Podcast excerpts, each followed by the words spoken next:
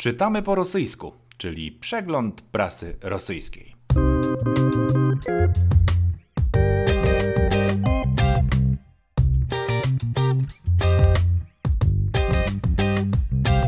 Zapraszają Bartosz Gołąbek i Marcin Strzyżewski. Czytamy po rosyjsku.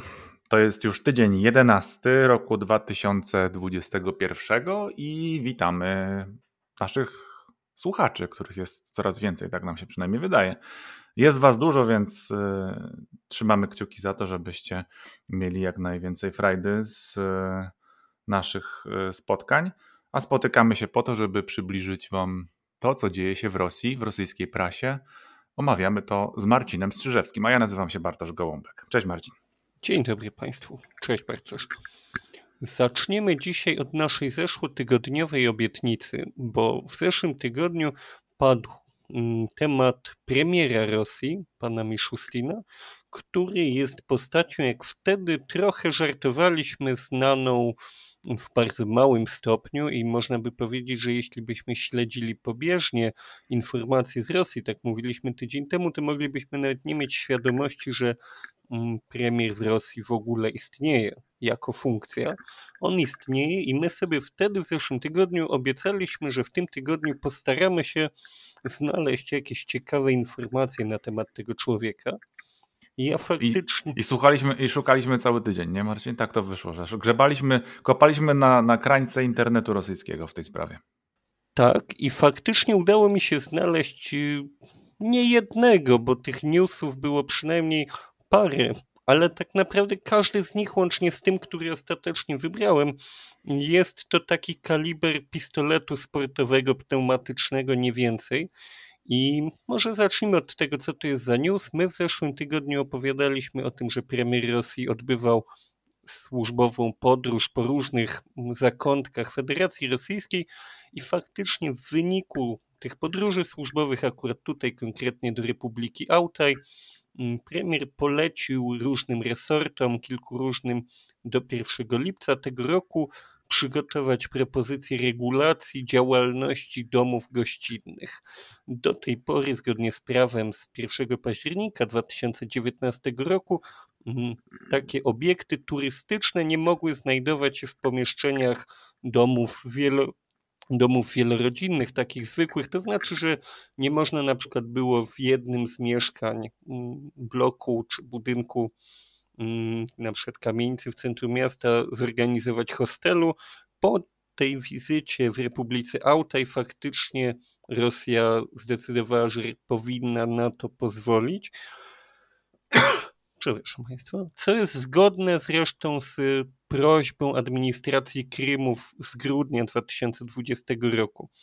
Widzą Państwo, że jest to sprawa absolutnie drobna zupełnie tak naprawdę nieistotna z punktu widzenia jakiejś dużej polityki, życia codziennego, to jest po prostu drobiazg. No wiadomo, sprawa, dla tych... Sprawa administracyjna, e, chciałoby się rzec, taka regulacyjna bardzo, prawda? Dokładnie tak. I gdyby nie ten kontekst naszej zeszłotygodniowej obietnicy, na pewno byśmy o tym nie rozmawiali, ale to jest właśnie niesamowicie ciekawe, taka specyfika rosyjska, że premier Rosji w zasadzie jest postacią, którą można by pominąć. W takiej choćby prasówce cotygodniowej tego człowieka można by kompletnie pominąć. To bardzo dużo pokazuje na temat rosyjskiego systemu i tego, kto jest w tym systemie naprawdę istotny. No, on rzeczywiście jest tak skonfigurowany i w zasadzie już od 1993 roku, kiedy mm, uchwalono nową konstytucję, ten system zwany jest superprezydenckim. Znaczy nową wtedy, w 1993 roku, przeforsował ją właściwie e, Borys e, Jelcyn. E, zresztą wcale nie bez trudu. To są jedne z najbardziej krytycznych wydarzeń w historii współczesnej Rosji przecież. Ale faktycznie mm, stało się tak, że już wcześniej Nielcynowi e, leżało jakoś dobrze pod, pod ręką to rządzenie krajem właściwie takie ręczne. I ten system się ukształtował jeszcze zanim konstytucja federalna została mm, przyjęta przez obywateli w referendum również. To też taka ciekawostka, może już mało kto o tym pamięta. 12 grudnia w 1993 roku. Później ta konstytucja właściwie nie była modyfikowana jakoś zasadniczo, oprócz przedłużenia kadencji dla prezydenta i dla premiera. Przepraszam, oczywiście, że nie dla premiera, tylko dla prezydenta i dla e, Dumy Państwowej. A właśnie, no wracając do premiera, premier jest e, umocowany w systemie rosyjskim jako asystent właściwie prezydenta, wykonawca, realny wykonawca jego woli i zależy w pełni od tego mm, właśnie pierwszego ze wszystkich urzędników, czyli prezydenta Federacji Rosyjskiej. No więc y, właściwie, tak jak twierdzisz, słusznie zupełnie no, założenie, założenie konstytucyjne jest takie, żeby nie była to postać pierwszego planu, ale jednak przecież wiemy doskonale, że te osoby na, pełniące to bardzo ważne stanowisko, sam Władimir Władimirowicz Putin pełnił funkcję premiera dwukrotnie warto o tym pamiętać, no, wykazują często bardzo daleko idące ambicje polityczne y, i wielu już w Moskwie i nie tylko analityków, ekspertów i specjalistów, obserwatorów, publicystów zastanawia się nad właśnie rolą e, Miszustina.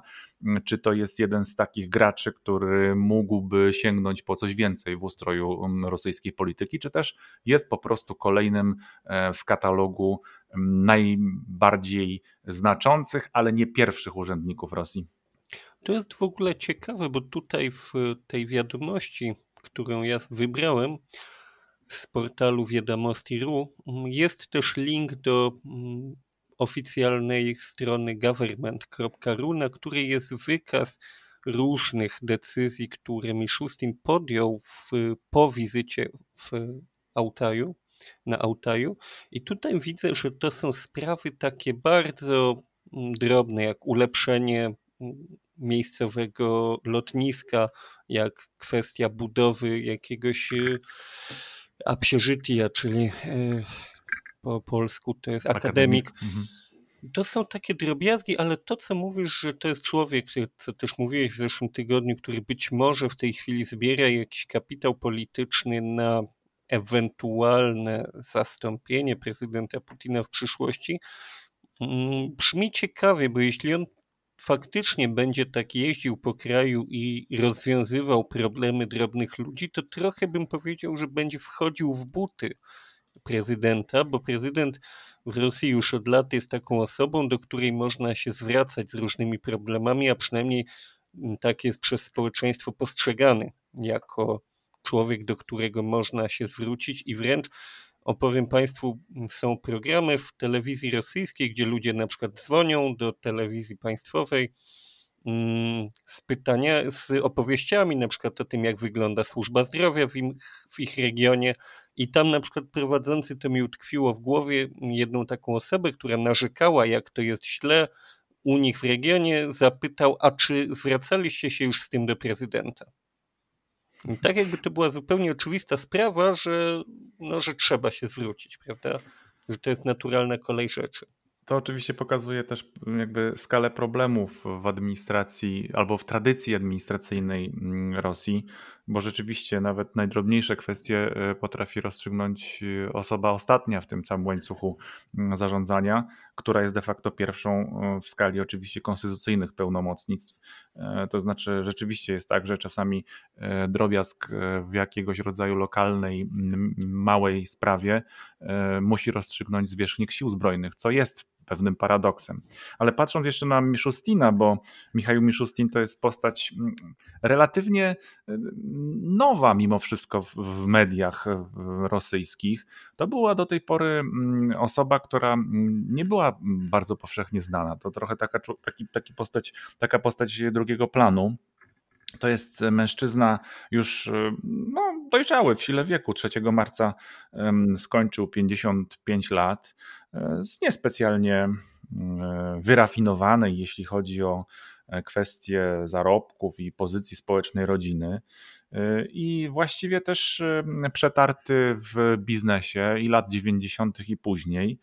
Ale wydaje się, i wszyscy, którzy obserwują jego karierę z bliska, mm, to potwierdzają, że jego jakby sukces w tym ustroju Władimira Putina polega na tym, że mm, okazał się być bardzo efektywny w bardzo trudnym przedsięwzięciu, które wydawało się chyba dla wielu nie do przejścia, bo jest on znany przede wszystkim z tego, że zdigitalizował, zinformatyzował dogłębnie służbę podatkową rosyjską jako jej szef. Mm, od 6 kwietnia 2010 roku do 16 stycznia 2020 roku, czyli do objęcia funkcji premiera Federacji Rosyjskiej. Miszustin, był szefem Federalnej Służby Podatkowej mm, i tam no, uczynił z niej no, taką perełkę administracyjną, jeśli chodzi o właśnie cyfryzację, o mm, cyfrowy obieg dokumentów. E, to oczywiście jest potrzebne do takiego realnego uszczelnienia mm, przepływów finansowych i wydaje się, że zaimponowało to prezydentowi Rosji, bo spotykał się z nim, może to nie była osoba pierwsza w kalendarzu Władimira Putina, ale jednak e, bardzo ważna, jeśli chodzi o utrzymanie tego całego kolosa miejscami, jak doskonale wiedzą nasi słuchacze, jak my sami czasami na to wskazujemy, miejscami ten kolos rzeczywiście podpiera się na glinianych takich nóżkach, chociaż no, y, potencjał jest gigantyczny w Rosji, wciąż nigdy o tym nie zapominamy. Więc Miszustin tutaj wykazał się niezwykłą sprawnością i wydaje się, że Władimirowi Putinowi obok problemów z Miedwiediewem, bo były takowe, nie będziemy teraz o tym mówić, może kiedyś jeszcze wrócimy do poprzedniego premiera, y, no była okazja, żeby wymienić go na kogoś, kto będzie właśnie takim super e, bohaterem też w nowych e, realiach cyfrowych i chyba na to postawiono e, w tym ruchu. A tu nagle okazuje się, że Miszustin także potrafi e, dobrze wokół siebie rozgrywać PR polityczny. No i właściwie też wykorzystywać swoje atuty. Jest bowiem również takim e, artystą, e, może nie domorosłym, ale artystą z duszą artystyczną premierem. Mm, pisze wiersze, jak mówi jego oficjalna biografia w TAS, pisze teksty do piosenek i gra na fortepianie. I to akurat bardzo interesujące, bo wykorzystał tą swoją kompetencję mm, właśnie w, w takiej sytuacji przedświątecznej właściwie, zgłaszając się do dziewczynki, która poprosiła e, padjoloczku, czyli na podchoinkę e, o prezent. Osobiście premier zawiózł do niej mm, taki syntezator, czyli, e, czyli instrument muzyczny, na którym razem z nią i właściwie dla niej wykonał jeden z takich hitów dziecięcych, czyli mm, piosenkę Krokodyla Gieny. której możemy teraz posłuchać właśnie w jego wykonaniu. No a поскольку у тебя был вчера день рождения, давай я тебе сыграю песню «Пусть бегут неуклюже». Давайте немножко поудобнее сделаем, да, Зай? Вот так вот тебе удобнее будет? Так? Хорошо? Удобно? Ну попробуем с тобой сыграть. Так? Ну давай, как там?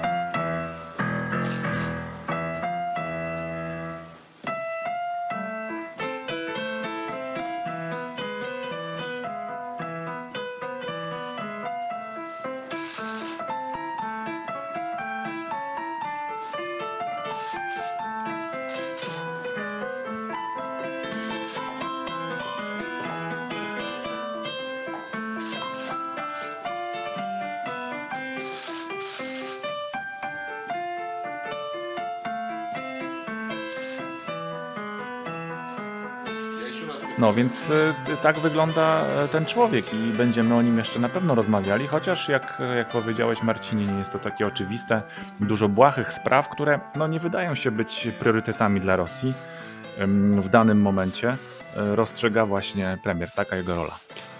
Dokładnie tak, a skoro już ustaliliśmy, że ta postać jest drugorzędna, to warto teraz przejść do postaci pierwszorzędnej. Wszyscy wiemy o kogo chodzi, a wydarzeniem, które było bardzo istotne mm, dla Rosji w ostatnich dniach, był wywiad. Wywiad, który nie odbył się w Rosji i którego udzielał mm, Amerykanin, a nie Rosjanin, a konkretnie prezydent Zjednoczonych Stanów Ameryki Joe Biden 17 marca w kanale telewizyjnym ABC on został zapytany, czy uważa Władimira Putina za mordercę. I po takim jakby nieznacznym wahaniu Joe Biden stwierdził, że tak, że uważa Władimira Putina za mordercę. To jest oczywiście stwierdzenie bardzo mocne. W relacjach dyplomatycznych można by powiedzieć, że, no, że publiczne określenie prezydenta, jeszcze właśnie prezydenta, który pełni tak, y, ma tak duże możliwości w danym kraju, jak prezydent Rosji, e, to jest jak zrzucenie dyplomatycznej bomby atomowej. Reakcja prezydenta Putina na te słowa była dość e, ciekawa. On najpierw e, życzył Joe Bidenowi zdrowia, a później jeszcze powiedział, że mm, za jego czasów dziecięcych w Petersburgu się mówiło, że kto się przezywa, ten się tak nazywa. Mm, ja oczywiście usłyszałem to z mediów takich mniej przychylnych władzy na Kremlu, bo przyznaję się szczerze, że częściej y, sięgam właśnie po takie media, natomiast oczywiście sięgnąłem też do samego źródła, żeby przysłuchać się, co dokładnie Władimir, Władimir Putin powiedział. I tutaj war, warto powiedzieć, że on rozbudował tę wypowiedź, no na pierwszy rzut oka taka mm, dziecięca przekomarzanka wydaje się wręcz niepoważna, jednak on trochę rozbudował tę wypowiedź, stwierdzając, że ona ma głęboki psychologiczny sens, ponieważ mm, każdy z nas ma tendencję, żeby w innych ludziach widzieć siebie i oceniać ludzi swoją miarą, co sugeruje, że skoro Joe Biden nazywa Putina mordercą, to, mordercą, to znaczy, że właśnie tak, y, taki jest sam, bo dostrzega w Putinie mm, tego typu cechy, ponieważ sam zakłada prawdopodobnie, możemy tak z tego toku rozumowania wywnioskować, że Joe Biden miałby dostrzegać rolę prezydenta w taki sposób, więc zakładałby, że Władimir Putin także w ten sposób się zachowuje i także tak rolę prezydenta spełnia. Przy okazji Władimir Putin stwierdził, że kontynuacja tej rozmowy powinna odbywać się w ramach transmisji na żywo, co było dość ciekawym stwierdzeniem. Niektórzy komentatorzy zwracali uwagę, że to by przybrało formę jakiejś debaty co jak wytykają i byłoby nietypowe, ponieważ Władimir Putin nigdy w debatach na żywo z, z innymi na przykład kandydatami do wyborów prezydenckich z konkurentami politycznymi nigdy nie uczestniczył. Jednak Dmitrij Pieskow wyjaśnił, y, sekretarz prasowy Putina, Dmitrij Pieskow, warto zapamiętać to nazwisko, wyjaśnił, że oczywiście o takiej debacie prezydentów nie może być mowy, jednak stwierdził, że prezydent Putin chciałby, żeby taka rozmowa odbyła się właśnie publicznie, ponieważ byłaby bardzo ciekawa dla wszystkich, dla obu narodów, dla wszystkich członków obu narodów. Mm, I to jest ciekawe, ciekawe zaproszenie. Póki co wygląda na to, że Stany Zjednoczone z niego nie skorzystają, bo stwierdziły, że być może kiedyś coś takiego, ale że teraz raczej nie.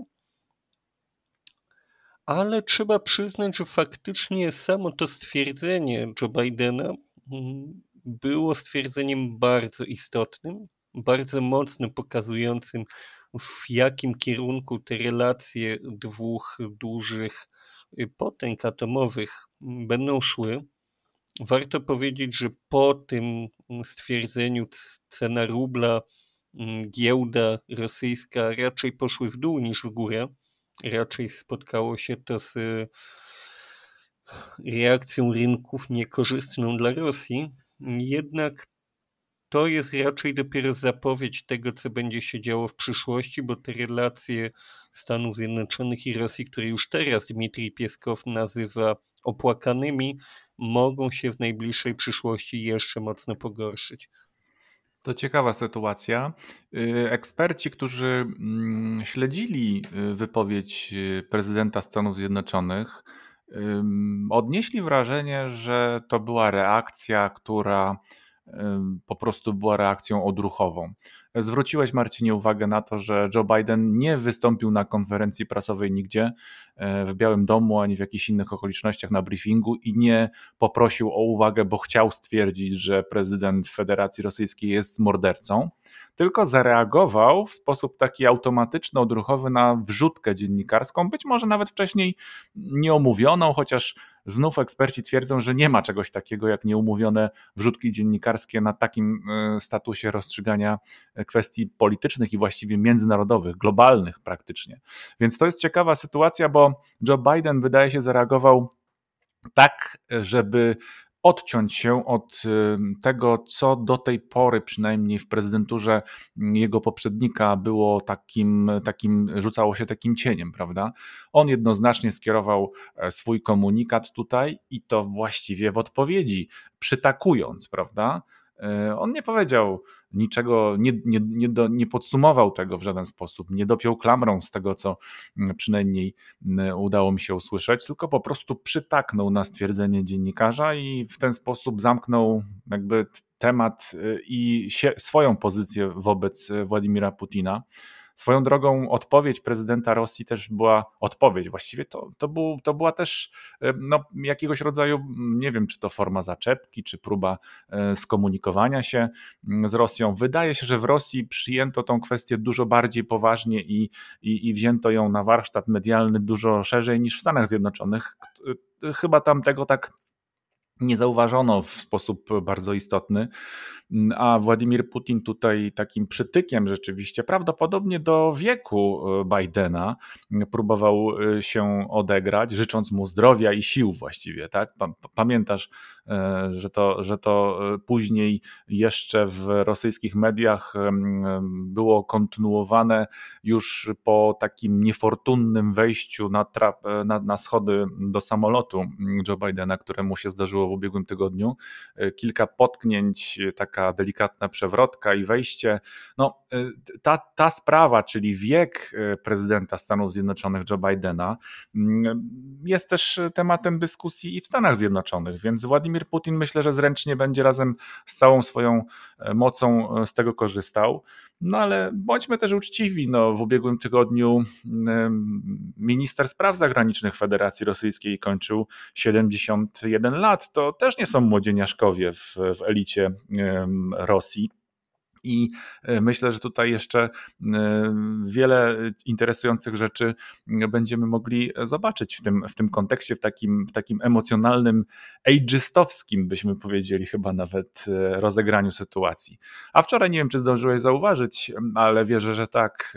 Władimir Putin, a raczej służby prasowe Kremla, E, przedstawiły weekendowy wypad e, prezydenta Federacji Rosyjskiej z ministrem obrony narodowej, który odbył się do, no, który miał miejsce w Tajdze Syberyjskiej. Męska wyprawa, jak zwykle, kilkanaście w sumie ujęć plus filmik wideo.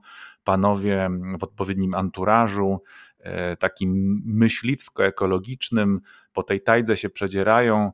Mm, obaj przecież nie najmłodsi, ale miało to z całą pewnością na celu po raz kolejny podkreślenie tężyzny fizycznej prezydenta Rosji i takiego wykreowania po raz kolejny obrazu silnego mężczyzny, wodza, lidera, e, zwierzchnika sił zbrojnych, właściwej osoby we właściwym miejscu e, umocowanej. Przy czym oczywiście te bardziej złośliwe media od razu wytykały Putinowi e, i właśnie okoliczności e, posiłku i ceny e, jego stroju, w którym był tam ubrany.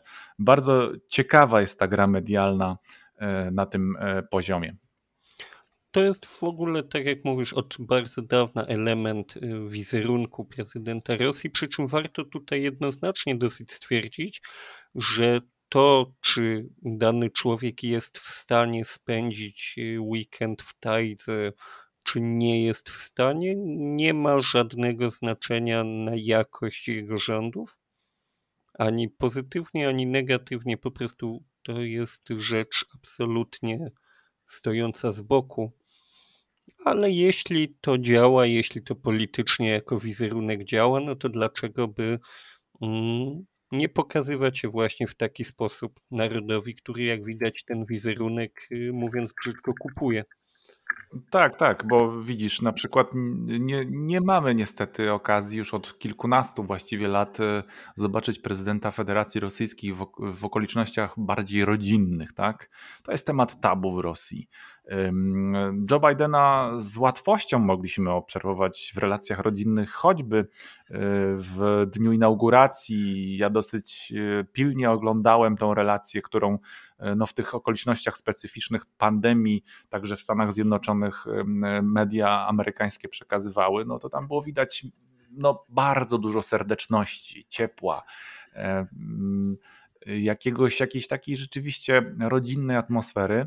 Y, a mm, strategią komunikacyjną prezydenta Rosji jest jednak izolowanie swojego wizerunku mm, i właśnie budowanie go w takiej, mm, w takiej y, no, lodowej postaci właściwie, y, Do, dosłownie i w przenośni, bo, bo i w przeręblach widywaliśmy prezydenta Putina i goniącego żurawie, no naprawdę bardzo różnych dużo konfiguracji.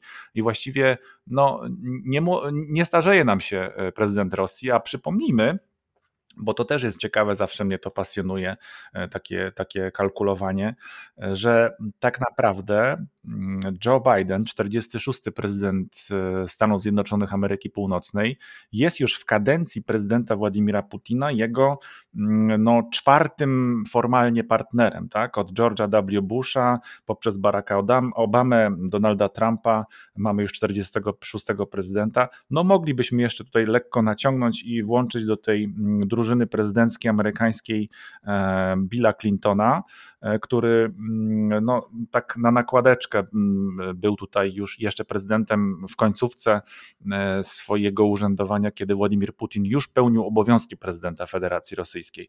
Więc Władimir Putin ma dosyć dobry przegląd tego, kto tam w Waszyngtonie się na, w Białym Domu lokuje z jednej strony, z drugiej strony no nie widać jakichś takich radykalnych e, zmian do przodu w Rosji, a, Stany Zjednoczone też pozostają okopane na swoich pozycjach i te relacje cały czas są no, takie właśnie specyficzne. Dodajmy jeszcze, że Putin ma bardzo duże szanse dożyć kolejnego prezydenta, bo biorąc pod uwagę ostatnie wyzerowanie przy okazji poprawek konstytucji, to on jeszcze spokojnie może rządzić wystarczająco długo, żeby doczekać końca pierwszej i końca nawet drugiej kadencji Joe Bidena i doczekać jeszcze jednego prezydenta Stanów Zjednoczonych. Oczywiście, jeśli zdrowie pozwoli, ale Putin ma 68 lat i jak widzimy, jeszcze potrafi chodzić po tajdze, więc chyba nie jest tak źle. Jeszcze mu się chce, słuchaj, jeszcze mu się chce, a co do anegdotycznych jeszcze kwestii, to przypomnijmy, bo mówiłeś o tym, że no, ktoś tam wyskoczył z pomysłem, żeby jakieś spotkanie online, nie wiem czy na Zoomie, czy na Teamsach mieliby się panowie e, komunikować. Mam nadzieję, żeby nie zrywało wtedy połączenia, ale takie doświadczenia już są przecież telemostów jeszcze z czasów radzieckich e, i słynne takie połączenie z roku 1986 w lipcu, gdzie w telemoście kobiet, kobiety mówią z kobietami, bo on taki miał, taki miał e, hasło przewodnie, mm, telemost Leningrad-Boston. Okazało się, że w Związku Radzieckim nie ma seksu.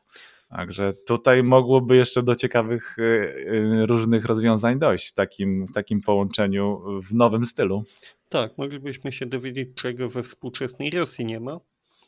Ale, albo, albo co jest w nadmiarze. Tak. Ale przejdźmy teraz płynnie, bo czego nie ma, a co być może niedługo będzie. Otóż nie ma jeszcze zakładu recyklingu baterii. A wiemy o tym, dowiedziałem się o tym z pewnym zaskoczeniem z nowej gazety.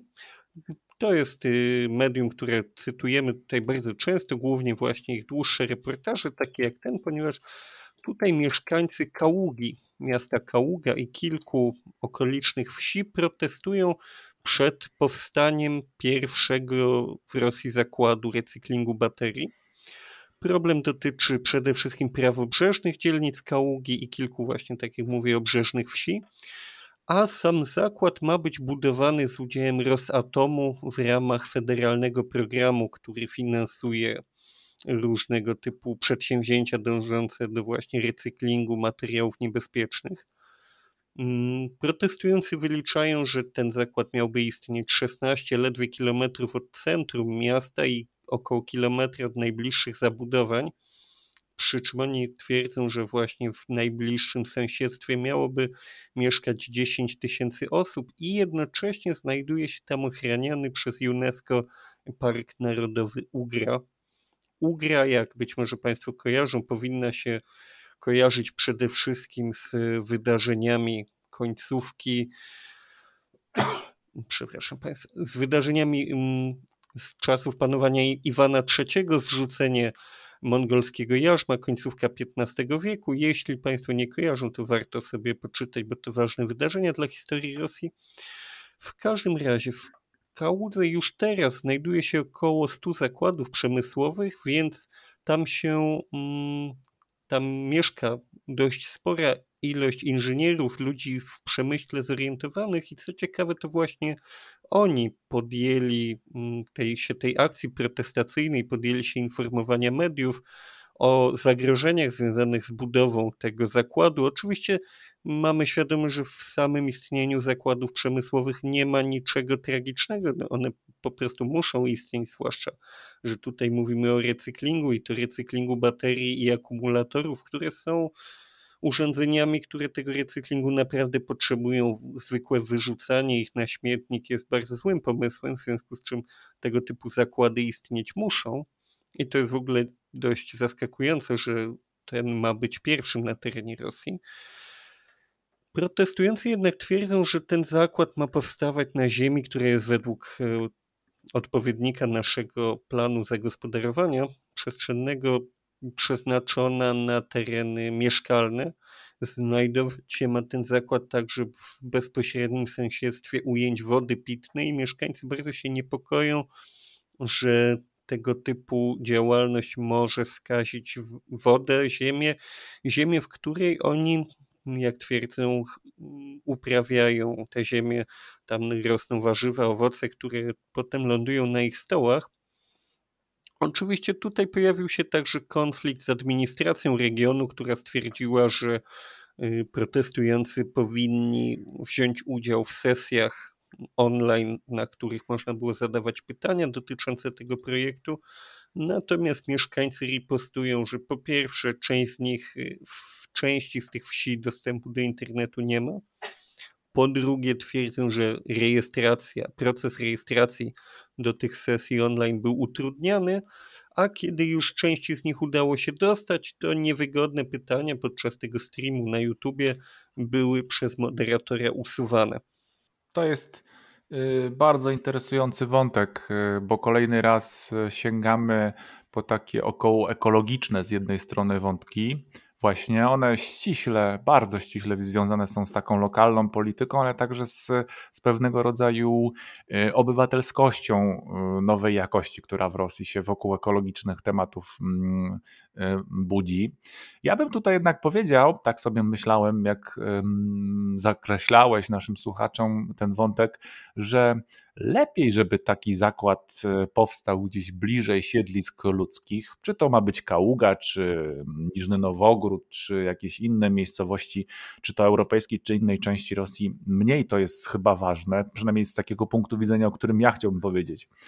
Bo taka tradycja, wiesz, zamkniętych miast, y, które, do których nikt nie ma dostępu, a które właściwie mogłyby z ekologią czynić y, cokolwiek. Miast, fabryk właściwie, tak bym powiedział. No, taka tradycja jest nam przecież znana. Znana jest też Rosji, nie tylko Rosji, całemu postradzieckiemu, całej postradzieckiej przestrzeni. I wiesz co, tak sobie myślę, że lepiej, żeby gdzieś ci ludzie mieli nad tym jakąkolwiek kontrolę, e, trochę jak Erin Brokowicz, wyprzedzam fakty, prawda, bo nie wiadomo, co z taką mm, fabryką się stanie, może będzie zarządzana w sposób idealny, oby i nie było żadnych e, z niej e, wycieków i różnego rodzaju innych kłopotów natury ekologicznej. Lepiej, myślę, dla współczesnej Rosji jest właśnie takie organizowanie się wokół takich problemów niż, e, niż szukanie mm, jakichś takich rozwiązań tajnych, utajnionych i, i zupełnie zamkniętych.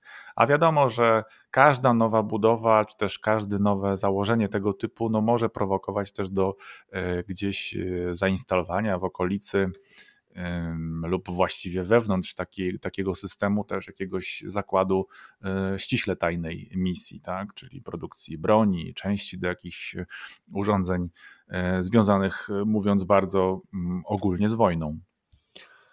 Tak, ale w tej historii, prawdę mówiąc, dla mnie naj, chyba najważniejszym wnioskiem jest to, że w gruncie rzeczy naprawdę mało się różnimy, bo tego typu sprawy to jest w zasadzie chleb powszedni na całym świecie. Gdzie byśmy nie popatrzyli, gdzie by nie była planowana jakaś kolejna duża fabryka, duże zakłady, to pojawiają się głosy mieszkańców, którzy nie chcą tego w swoim e, najbliższym otoczeniu i tutaj Rosjanie absolutnie się od nas nie różnią. Oczywiście można by próbować e, dopisywać do tego sensy, mówiąc o tym, że oni wiedzą, jak często te zakłady rosyjskie przemysłowe działają w praktyce i dlatego się tego boją, zwłaszcza, że tak jak mówię, tu protestują w dużej mierze sami przemysłowcy regionalni, ale w gruncie rzeczy tak naprawdę to jest y, protest absolutnie typowy, absolutnie wpisujący się w to, co widzimy na całym świecie. I warto o tym pamiętać, że Rosjanie mają bardzo podobne mm, podejście do życia jak ludzie na całym świecie. I to odnalezienie tych podobieństw też jest cenne, bo czasem Rosję jako kraj się w naszych mediach demonizuje, czasem się przedstawia w różnych skrajnych na różne skrajne sposoby, a to są po prostu tacy sami ludzie jak my, którzy po prostu chcieliby mieszkać w najlepszych możliwych warunkach, walczą o te warunki dla siebie, dla swoich dzieci, są po prostu takimi samymi ludźmi jak my. Tak jest. Y, myślę, że to słuszne spostrzeżenie i w pełni się z nim zgadzam. To co, przechodzimy teraz do Twoich tematów. Myślę, że najwyższy czas.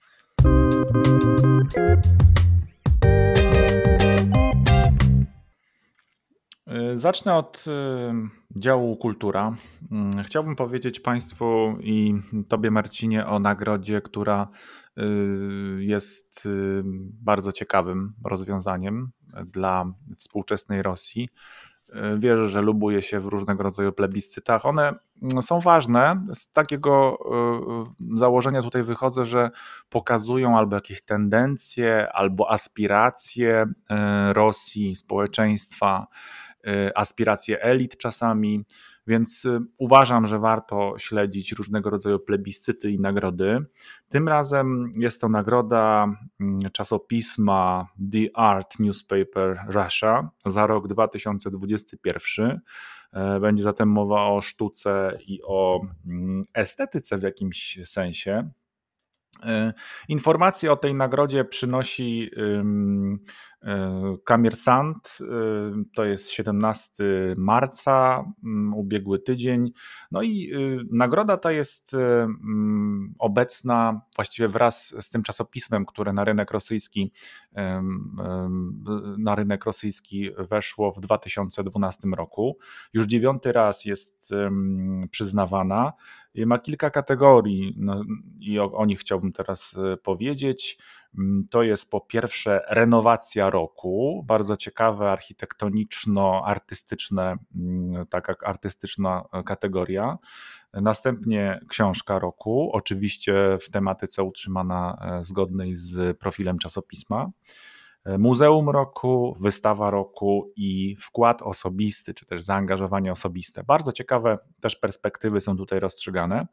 Jak to w większości przypadków bywa, mamy długą listę nominatów i następnie krótką listę. Z tej krótkiej listy ostatecznie e, na specjalnej gali mm, są wręczane te prestiżowe nagrody, akurat tutaj w postaci statuetek.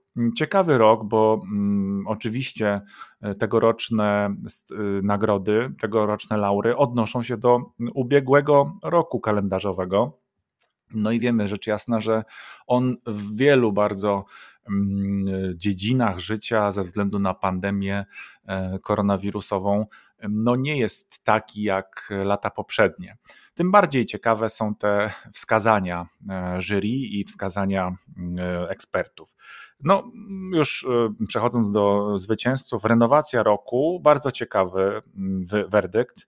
To jest północny dworzec rzeczny w Moskwie, Siewierny Ryczny Wokzał. Bardzo ciekawa konstrukcja z lat 30. To jest typowy stalinowski ampir, który został odbudowany właśnie w ubiegłym roku. Zakończono ten, ten projekt. Ważne tutaj jest to, że e, w ogóle ten dworzec pierwotnie w latach 30., w stalinowskich latach 30., był budowany między innymi mm, za sprawą specjalnej grupy e, ITL-u Dmitrowskiego, czyli mm, obozu poprawczego, po prostu e, jednej z części gułagu. Zresztą wiele budów stalinowskich w Moskwie rękami więźniów było kreowanych. Bardzo ciekawa zresztą konstrukcja. Zachęcam Państwa do, e, do wizyty w tym miejscu, jeśli by Państwo mieli okazję być w Moskwie. Mm, słynna dominanta, 700-kilogramowa gwiazda na mm, zwieńczeniu e, szpili. E, naprawdę bardzo interesujące jest też to w tym wszystkim, że no mamy do czynienia z właściwie takim obiektem komunikacyjnym dotyczącym rzeki, rzeki Moskwy. E, druga kategoria książka roku. Tutaj nagroda powędrowała do Natalii Siemionowej. Ona jest autorką takiej trylogii o moskiewskich marszandach sztuki, kolekcjonerach. E, to jest saga o Siukinych, e, bracia Morozowy, kolekcjonery i Ilia Ostrouchow. To jest docenienie no, takiego profilu biograficznego wokół osób, które dały potężny wkład w rozwój no, życia mm, e, galeryjnego mm, w Rosji, oczywiście skoncentrowanego przede wszystkim w wielkich miastach, w dwóch stolicach. Muzeum Roku, mm, wedle The Art Newspaper Russia, e, to był i to jest maneż petersburski. Tutaj, jak twierdzą e, autorzy, jak twierdzi redakcja Kamersanta, to jest najbardziej kontrowersyjna kategoria E, tutaj prawdopodobnie są jakieś wątpliwości co do jakości mm, tego, co w maneżu petersburskim jest pokazywane i w jaki sposób jest to robione. Nie chcę w tej sprawie się wypowiadać, ale jeśli już są formułowane tego typu wątpliwości, to pewnie coś jest na rzeczy. Wystawa roku, bardzo ciekawa rzecz. Tutaj mamy do czynienia z wystawą która nosi tytuł My chraniem nasze białe sny. Mm, ona odnosi się do sztuki związanej ze wschodem i z dalekim wschodem, z pewnego rodzaju ponadzmysłowymi realiami. E, to są artyści z XX wieku, 1905-1969, więc czasy e, przedrewolucyjne, porewolucyjne e, i kierunki sztuki, które no, wymykały się być może w sposób widoczny także dla współczesnych reżimowi, który zapanował po 1917 roku w Związku Radzieckim. Ważne jest za to muzeum, w którym została zorganizowana ta wystawa, to jest garaż bardzo cenne, e, cenna instytucja kultury dla Moskwy. Też polecam Państwa uwadze. Także nawet witrynę internetową tego mm, muzeum, tego obiektu, garażmca.org, łatwo odnaleźć. E, myślę, mm, w internecie bardzo ciekawa strona, ona też opowiada, mm, jak nowocześnie można podejść we współczesnej Rosji do kwestii mm, sztuki. No i ostatnia kategoria, ten wkład osobisty, czyli zasługi osobiste dla kultury. Tutaj bardzo ciekawe, bo nagroda też powędrowała e, na prowincję do państwa Anatolia i Iriny Sedych, Sedych, e, którzy są założycielami, pomysłodawcami festiwalu kultury miejskiej e, w miejscowości Wyksa e, w mm, regionie niżegorodzkim. No i to jest e, też docenienie w jakimś sensie tego, jak żyje prowincja, jak żyje kulturą, ale jak bardzo potrzebuje mm, animatorów tejże. E, jak sama e, z siebie często nie jest w stanie wygenerować jakichś fajnych impulsów, a tutaj jeśli znajdują się mecenasi sztuki i ludzie, którzy są w stanie też przekonać Myślę, że władze municypalne, władze regionalne, co do tego, że to jest ważne, że to ma znaczenie, no to wtedy mamy piękne efekty. Mm, oni są, oni są organizatorami mm, festiwalu Art Avrak, czyli można powiedzieć tak, wąwóz sztuki, dużo street artu, dużo takich nowych e, technik artystycznych, które nie zawsze są mile widziane jako dosyć takie rewolucyjne, innowacyjne w takich e, no, autorytarnych społeczeństwach, które żyją też dosyć e, konserwatywnymi swoimi takimi tradycyjnymi codziennymi rozstrzygnięciami. Ciekawa nagroda, warto śledzić jej dalszy rozwój. W tym roku po raz dziewiąty. Mnie tutaj szczególnie zainteresował ten dworzec rzeczny, bo y, musicie Państwo wiedzieć, że ja na sztuce, zwłaszcza sztuce nowoczesnej się nie znam, natomiast uwielbiam podróżować i warto powiedzieć, że dworzec rzeczny w Moskwie to nie jest y, tylko punkt startu krótkich wycieczek y, po samej Moskwie, po samej rzece Moskwie mm, i samym mieście Moskwie, to jest miejsce, z którego można też udać się w dalszą drogę i to jest bardzo ciekawy pomysł na, jakieś, y, na jakąś ciekawą podróż po Rosji, bo tutaj możemy sobie wejść na stronę i zobaczyć, że na przykład taka podróż Moskwa, Twer, Uglicz, Myszkin i z powrotem do Moskwy, trzy dni, to jest 16,5 tysiąca rubli, czyli 850 zł i mamy za to właśnie trzy różne miasta, mm, trzy, mm, trzy posiłki dziennie, program atrakcji, program zwiedzania. Twer to miasto dość spore, ale Uglicz i Myszkin to miejscowości malutkie. Uglicz przy tym jest y, miejscem ważnym dla historii tego kraju. To jest miejsce, w którym miał zginąć carewicz Dymitr, ten sam carewicz Dymitr, który później miał rzekomo wrócić do żywych i stać się tym łże-Dymitrem, Dmitrem Samozwańcem, którego znamy bardzo dobrze z lekcji historii. Natomiast miasteczko Myszkin może być ciekawe ze względu chociażby na Muzeum Walonek, ale chyba przede wszystkim przez to, że jest po prostu małym, niewyróżniającym się miasteczkiem, które pozwoliłoby zobaczyć taką prawdziwą, prowincjonalną Rosję. Także przy okazji tych nagród sprzedajemy Państwu, myślę, bardzo ciekawy sposób na zwiedzanie Rosji mniej typowo, jeszcze widzę, że tutaj można się pokusić nawet o drobną zniżkę przy niektórych tych rejsach, jeśli jesteśmy świeżo po ślubie, także warto o tym pamiętać. Może Wam się uda no, no. coś jeszcze no, zaoszczędzić. Tak, tak. Więc jeśli ktoś planuje, no to e, łatwo się zebrać. Y, no doskonale, doskonale Marcinie. Przy okazji wprowadziłeś tutaj element podróży, geografii e, i edukacji, a z tym właśnie się wiąże mój mm, następny wątek, który podchwyciłem z mediów rosyjskich. Portal Meduza mm, w swoim tekście z 18 marca napisał no, taki ostrzegający tekst na temat zmian, które Duma Państwowa mm, wprowadza do ustawy o oświacie e, szeroko rozumianej, więc e, ciekawe kwestie się tutaj rozstrzygają. No, Meduza jest portalem, jest e, medium opozycyjnym, mówiąc wprost.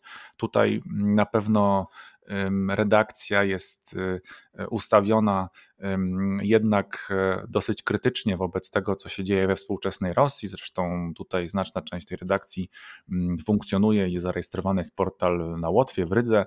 Mm, dziennikarze pracują oczywiście z różnych miejsc zdalnie. E, bardzo polecamy oczywiście i jak pamiętam Marcin e, też się wielokrotnie powoływałeś na teksty z tego właśnie medium. Na pewno no, często czytuję. Tak jest. Także dzisiaj tutaj y, chcę wskazać na te y, punkty mm, krytyczne, punkty ryzyka, w których, e, o których pisze Meduza w ramach tej ustawy. No, sprowadzają się one, jest ich sześć, właściwie do jednego takiego centralnego rozstrzygnięcia. Otóż ktokolwiek by nie podjął się, e, w, jeśli ta ustawa zostanie przyjęta, już przeszła przez Dumę, teraz czeka na Radę Federacji Prezydenta, nie wskazuje nic na to, że, że ona zostanie odrzucona przez te dwie instancje. E, w każdym razie mm, sprowadza się jej wydźwięk do tego, że każdy, kto będzie w Rosji teraz chciał prowadzić działalność oświatową, tak? a oświatowa działalność to jest bardzo szeroka e, kwestia. To może być nawet, to mogą być nawet jak piszą autorzy tego tekstu, filmiki instruktażowe aerobiku na YouTubie publikowane, więc ktokolwiek by teraz od przyjęcia tego dokumentu nie prowadził tego typu działalności, no będzie podlegał ścisłej kontroli państwa. Paradoks polega na tym, że nawet ta kontrola wydaje się być zgodnie z, tym, z tymi zapisami ustawowymi ściślejsza niż ta, która jest kierowana na szkoły i uczelnie wyższe. E, więc e, ta, ta, ten wymiar taki generalny no, jest jednoznaczny. Prawdopodobnie e, w kolejnym akcie prawnym, który ma być obowiązującym w Rosji, wprowadza się coś podobnego do ustawy o ekstremizmie, ustawy, o której już mówiliśmy, o agentach zagranicznych, po to, żeby e, jeszcze bardziej przenikająco kontrolować e, no, przestrzeń życia publicznego, a oświata jest tutaj oczywiście mm, swoistym fundamentem. E, bardzo ciekawe, jak się potoczą losy tego, tego aktu prawnego. Ja osobiście mm, nie liczę na to, że on zostanie gdzieś utrącony po drodze, a są jak już mówiłem, drobne szanse. Zobaczymy, czy y, państwo rosyjskie zechce od razu skorzystać z tych prerogatyw, które ta ustawa daje, czy odczeka chwilę. To jest w ogóle tak, jak właśnie mówiłeś o tym prawie o zagranicznych agentach. My kiedyś opowiadaliśmy o tym, że ono zostało wykorzystane przeciwko kobiecie, która organizowała mm, Centrum Pomocy Ofiarom Przemocy Domowej. I wydaje mi się, że tutaj może być niestety podobnie, to znaczy, że ofiarą takiego prawa, które e, jest bardzo mm, niedoprecyzowane, mogą stać się ludzie praktycznie dowolni. To daje ogromne mm, pole do interpretacji dla resortów siłowych, dla organów ścigających takich przestępców, w cudzysłowie oczywiście wielkim i ogromne, znowu kolejne ogromne, potężne narzędzie do kontroli tego, co się dzieje na terenie kraju przez władze. Ja się dopiero co kłóciłem u siebie na YouTubie z pewnym Rosjaninem i ja mu tłumaczyłem, że według mnie w Rosji to już jest absolutnie normalna, zwyczajna dyktatura i wydaje mi się, że to jest kolejny dowód na to, że faktycznie niestety ten kraj po prostu opadł na dno autorytaryzmu. Władza rości sobie prawo do kontrolowania każdego aspektu życia, zwłaszcza tych aspektów życia, które mogą być dla niej niewygodne, a wszyscy dobrze wiemy, że wykształcony naród y, jest narodem, którym się trudniej rządzi. Mm, zwłaszcza jeśli naszym celem tego rządzenia jest osiąganie własnych korzyści, bo o wiele łatwiej osiąga się korzyści ogólnospołeczne, jeśli mamy mm, naród wykształcony, ale o wiele trudniej jest prowadzić swoją e, politykę dla swojej korzyści, kiedy ci ludzie są świadomi tego, co się dzieje, świadomi tego, co się dzieje na świecie. I takie ograniczenie działalności edukacyjnej no jest szalenie niepokojące i w zasadzie rzecz biorąc trudno naprawdę się tutaj dopatrywać e, czegokolwiek innego niż kolejnego dokręcania śruby obywatelom, co no, jest przykre po prostu, bo nikomu, żadnemu krajowi i żadnym ludziom nie życzymy życia w dyktaturze, bo nie ma w tym nic, e, czego można by zazdrościć. Tak, szerokie podejście do tematu może skutkować taką cenzurą wybiórczą, selektywną, a tak naprawdę będzie e, prowadziło do wytłumiania aktywności wszelkich kulturalnych, bo oświata to przecież też kultura. A jeśli mowa jest o aktywnościach, e, właśnie, które podpadają pod ustawę o ekstremizmie, no to jest jeszcze jeden temat, który mm, znalazłem News.com 18 e, marca mm, informuje o sprawie, która e, no, w Rosji ma już obrosła swoistą legendą. E, myślę, że też już się na nią niejednokrotnie natknąłeś. Chodzi tutaj o kwestię takiej podróży szamana z Jakucji, bo tak się o nim mówi. Dodajmy. Tak, samozwańczego szamana, Aleksandra Gabyszewa, który y, no, wywołał swoiste zaniepokojenie na pewno w, w ośrodkach decyzyjnych. Ja nie wiem, czy na samym Kremlu. ale nawet być może, być może nawet tam, ponieważ jego misja, którą sobie założył, no, polegała, polegać miała na tym, że on ruszy z Jakucji, z rodzimej Jakucji do Moskwy, ażeby obalić szama, nie szamana, tylko szatana, który zawojował Kreml w pewnym, w pewnym momencie dopiero okazało się, że jednak ma na myśli prezydenta Rosji, który jest tym szatanem opętanym, a może nawet wcielonym. I oczywiście, jak e, e, wiesz, a być może i nasi słuchacze się zetknęli z tą postacią, ponieważ ona wykroczyła poza granice federalne już e, w ubiegłym roku wyraziście. Wiele informacyjnych ośrodków przekazywało jego lokalizację GPS niemalże. No więc fenomen, czyli zjawisko swoiste, taka atmosfera w Rosji specyficzna. On rzeczywiście samozwańczy szaman, jak się udało ustalić dziennikarzom, którzy się zainteresowali tą sprawą, jego, no, nikt nie potwierdza na miejscu, że on ma jakieś związki z szamanizmem, który tutaj na dalekim, no może nie takim bardzo dalekim, ale jednak na wschodzie, głębokim wschodzie, tak mu określił, jest popularny. Więc to nie jest najprawdopodobniej faktyczny szaman, ale z, zrobił e, karierę, nawet można byłoby rzec, że zrobił karierę polityczną. Co do najnowszych informacji na jego temat, no to okazało się, że jednak po raz kolejny um, oceniono jego kondycję psychiczną jako nie najlepszą, a to były też argumenty, które um, wprowadzono do zatrzymania jego marszu, bo jeśli on by szedł sam, zgodzisz się Marcinie, i nie zwracałby niczej uwagi, a gdzieś tam czasami wpuścił coś do internetu, to być może nie zostałby zauważony, ale wokół niego zaczęli się gromadzić ludzie. I w Buriacji, kiedy przechodził przez nią tranzytem, też tam odbyły się jakieś wiece polityczne, on na nich wystąpił.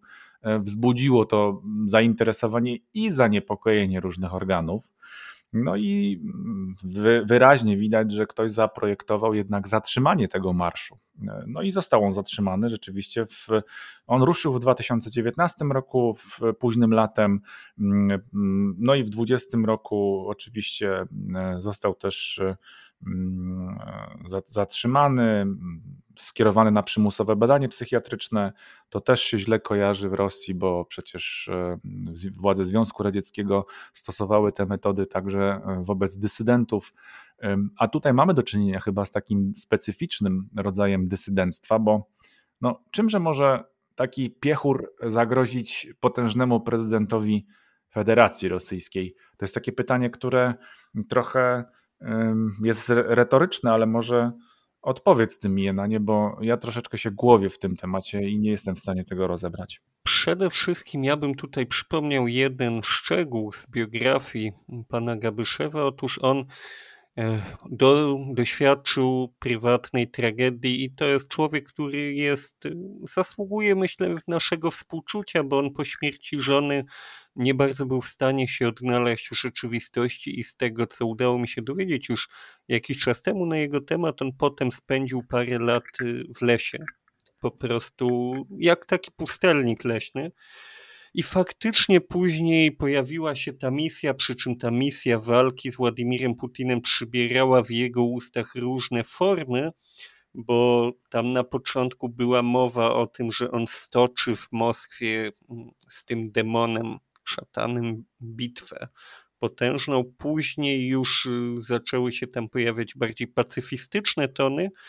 Natomiast jeśli mm, wrócić do Twojego pytania, i w jaki sposób taki pojedynczy człowiek, który no, nie powinniśmy używać wobec niego jakichś, y, jakichś mocnych słów, ale po prostu nieszczęśliwy człowiek, który ma problemy z tym, żeby się w tej rzeczywistości odnaleźć, żeby odnaleźć jakąś równowagę duchową, mm, taki człowiek osobiście raczej sądzę, że z aparatem państwowym w starciu nie ma absolutnie żadnych najmniejszych nawet szans, jednak właśnie ta mm, wizja, że on mógłby w jakimś stopniu zmotywować społeczeństwo mm, do buntu, do protestu, pokazuje chyba głównie to, że władza podejrzewa, że ten bunt i protest już istnieje w ludziach. Tak. Czy on istnieje, czy nie, to, to jest osobne pytanie, bo nie możemy wiedzieć, Właśnie. co im siedzi w głowach,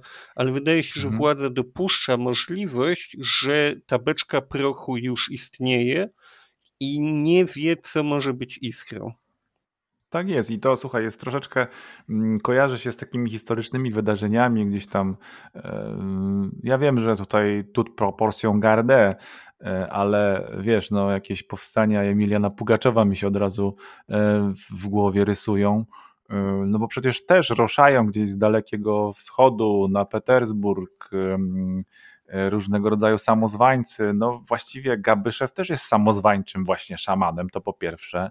Bazuje na mm, bardzo popularnych jednak wciąż w wielu regionach Rosji mm, instynktach i takich, y, powiedziałbym, kulturowych schematach. Szamanizm przecież jest wciąż bardzo powszechnie praktykowany na Dalekim Wschodzie i, i, i, jest uznawany i przyznawany przynajmniej loka, lokalnie właśnie w tych regionach, e, o których tutaj mowa, Jakucja potężna. Jest jeszcze tutaj jeszcze taki dodatkowy element, bo pewnie gdyby nie internet, gdyby nie YouTube, gdyby nie zainteresowanie, to być może wiele by z tego nie wyszło, a miejscowi, którzy byli przepytywani e, przez na przykład przez takiego dziennikarza, na którego się już też powoływaliśmy, on ma swój kanał na YouTubie, reporter, mówię o Piwowarowie, mhm. no e, oni mówią wprost, no jesteśmy takim trochę dysfunkcyjnym regionem, potężnym, ale mało wiedzą o nas nawet w samej Moskwie i taki Gabyszew dla nas to jest perła po prostu w koronie. On, on rusza, on zaczyna propagować też w jakimś sensie Mm, ideę tego, skąd jest. Jest jakiś ruch wokół tematu. Oczywiście to jest taka cyniczna gra, jak powiedziałeś, chyba rzeczywiście na nieszczęściu człowieka. Ale dla mnie też takim czynnikiem, o którym tutaj powiedziałeś, że atmosfera e, wokół takich e, zagrań, wokół takich akcji specyficznych, jaką on prowadzi i przeprowadził, już do pewnego stopnia. No jest też to, co w akcie oskarżenia było mu postanowiono wpisać, prawda? Tam nie było zbyt wiele, jak e, czytam, e, o jego kondycji psychicznej, a mowa była o na przykład jego nadmiernej ocenie jego osobowości, takiej auto, auto ocenie, Mówi, mówiono tutaj o tym, że mm, chce obalić prezydenta Putina. Oczywiście to były z niego cytaty najpewniej. No ale y, atmosfera rzeczywiście w Rosji y, w tej sprawie przynajmniej okazuje się być od dobrego roku, nawet więcej, no dosyć specyficzna. Tak jak mówisz, to jest jakaś forma promocja regionu, ale myślę, że tutaj dla władz faktycznie przede wszystkim wychodzi na wierzch ten wątek niespodziewanego, nieoczekiwanego buntu, tak jak wspomniałeś, Pugaczowa. Rosyjska rewolucja to jest żywioł, który ciężko przewidzieć, ciężko okiełznać, ciężko się zorientować, kiedy on już dojrzał na tyle, że zbierze jak fala i faktycznie będzie trudny do opanowania, więc wydaje mi się, że tutaj po prostu widzimy zwykły strach władzy. Oni myślę tak dobrze wiedzą, że ludzie nie są do końca tak zadowoleni, jakby chciały oficjalne programy telewizyjne, że to nie jest do końca tak, że wszyscy Rosjanie są dumni ze swojego narodowego lidera i bardzo się cieszą z tego, jak wygląda ich życie, i nawet taka zupełnie błaha sprawa, bo to jest sprawa zupełnie błaha. To jest, tak jak mówimy, nieszczęśliwy człowiek, który sobie, no brzydko mówiąc, coś ubzdurał, ma jakąś ideę fix. To nie jest żadna poważna mm, polityczna inicjatywa. Oferta, tak, tak. tak, to jest, tak, tak, oczywiście. To jest bardzo błaha sprawa i z tego się robi sprawę polityczną.